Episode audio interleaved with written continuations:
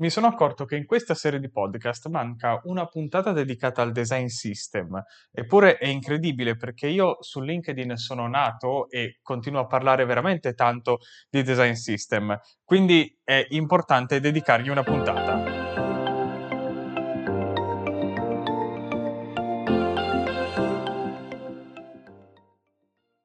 Ciao caro sviluppatore, buona domenica. In questa puntata andiamo a parlare di un argomento che a me è veramente caro, ovvero il design system.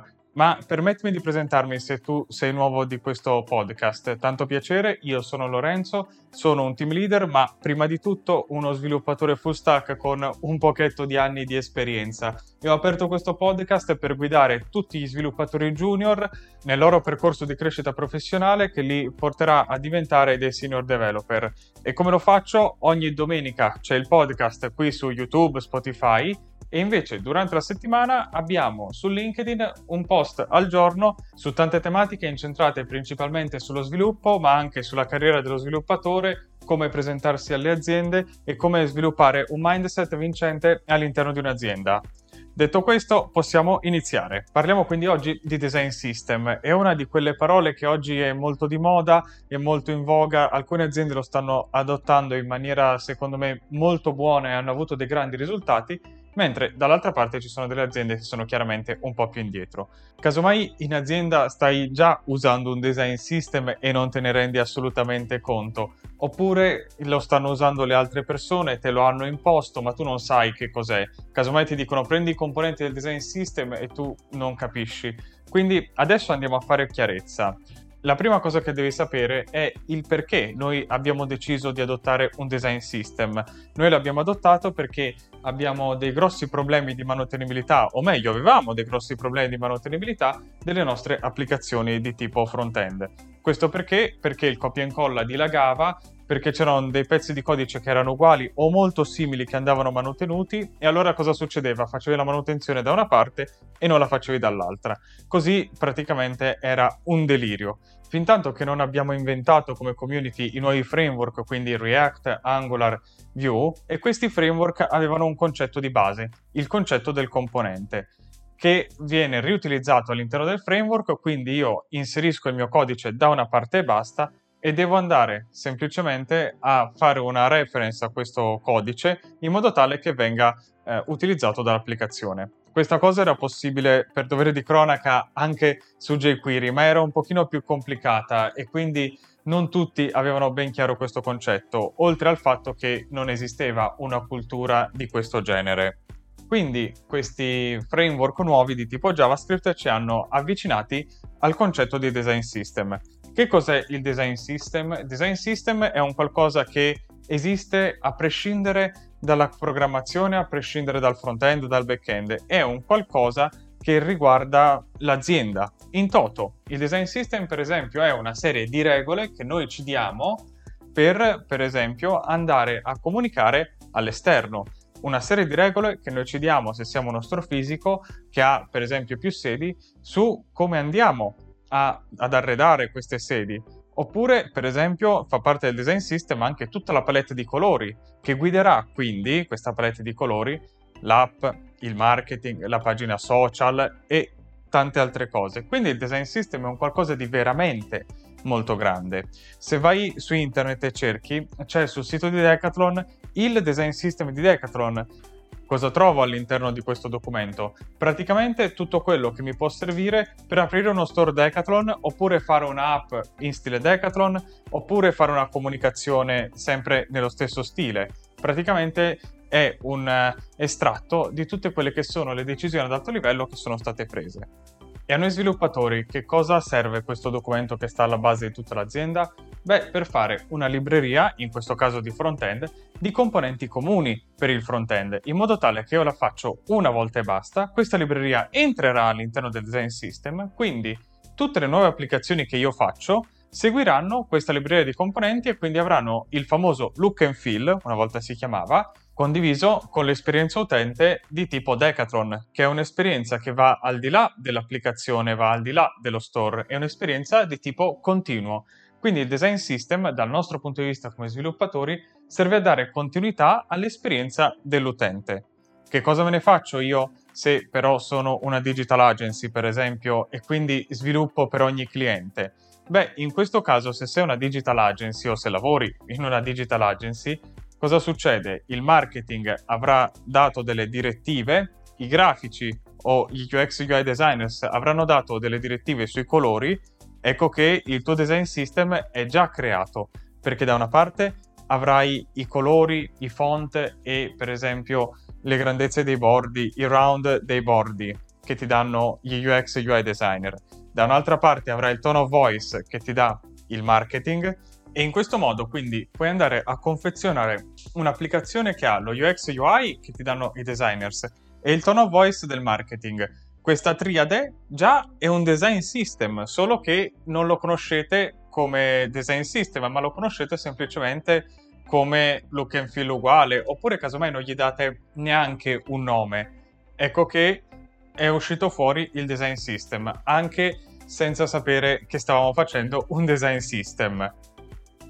È chiaro che quando io devo fare un'applicazione one shot ci devo mettere veramente poco tempo, non ha neanche senso pensare a un design system. Prendi la UX UI, prendi i testi, metti tutto insieme e fai un'applicazione. Non esiste in questo caso neanche il concetto di componente riutilizzabile. Però questo sta sempre al singolo sviluppatore capire quanto cuba un progetto, se è un progetto lungo, se è un progetto meno lungo.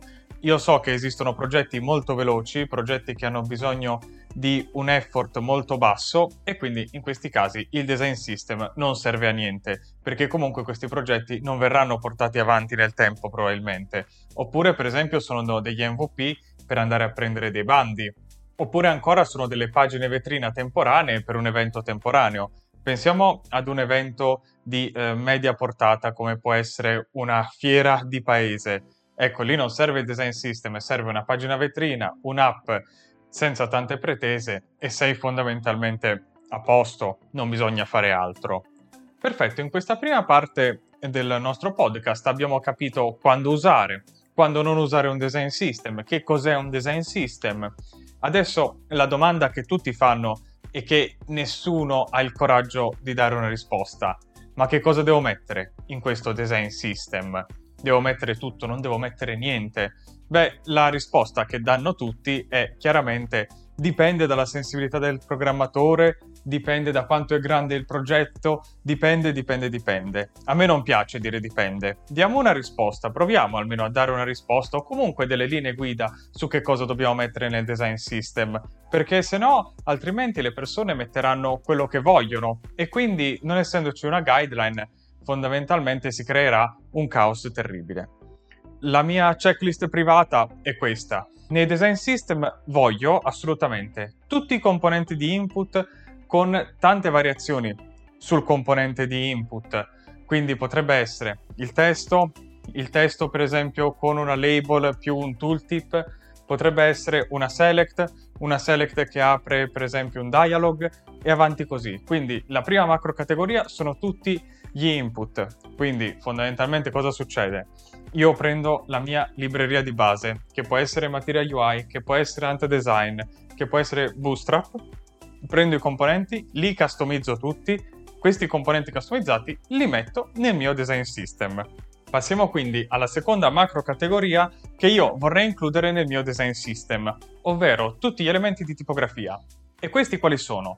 Testo di primo livello, testo di secondo livello, paragrafo, sottotitolo, caption e chi più ne ha più ne metta. Questo perché? Perché in questo modo noi andiamo a definire delle tipologie di testi, possono essere 10, possono essere 15, ma sono definite una volta per tutte, che possiamo andare ad usare all'interno della nostra applicazione. Quindi non avremo più un marasma di testi messi totalmente a caso e immanutenibili. Avremo 15 tipologie di testi, quindi 15 elementi tipografici che io potrò andare a customizzare in maniera centralizzata e quando cambio uno cambio tutti. Questo dà meno flessibilità ai designer che andranno a creare la nostra applicazione, però darà molta più robustezza. Passiamo quindi alla terza macro categoria di componenti che io voglio all'interno del mio design system e sono tutti componenti di tipo carte. Quindi potrebbero essere se io ho un'applicazione tipo Just Eat, tutti quei componenti che mi visualizzano per esempio i ristoranti, il singolo menu, oppure ancora meglio la singola voce del singolo menu. Ecco, questi sono tutti componenti di tipo UI che sono eh, fatti di solito a carte. Viene fatta una lista uno sotto l'altro e questi componenti vanno quindi inseriti, manutenuti e definiti una volta e per tutte. Andiamo avanti e nominiamo la quarta categoria di componenti che io voglio all'interno del mio design system e sono tutte le griglie, o meglio, dovrebbe essere una sola griglia, ma io so per esperienza che ce n'è sempre più di una. La griglia è quella che per esempio usi in Bootstrap per andare ad allineare i tuoi componenti. In Bootstrap è divisa in 12 eh, colonne e ogni componente può prendere da una a tre colonne. Perché ci serve la nostra eh, macro griglia? Perché abbiamo bisogno di andare a personalizzare tutti gli aspetti della griglia quindi invece che 12 colonne ne voglio 6, quindi invece che una spaziatura di 24 pixel la voglio di 12, di 15, di 8, ecco che ti serve un componente griglia per gestire tutte queste micro e macro eh, spaziature. Ancora, nel design system io ho bisogno di delle modali. Questo perché? Perché nella mia applicazione io pretendo di avere una sola tipologia di modale al massimo due tipologie di modali, ma non 47 come vedo molte volte nei codici altrui. Mi serve una modale che vado a definire una volta e per sempre. Questa modale avrà, per esempio, un titolo, dei bottoni e un corpo centrale. Si potrà personalizzare fino ad un certo punto e va bene così perché andando a personalizzarla poco, l'esperienza utente che ne deriva è molto più facile e molto più smooth, si direbbe in inglese.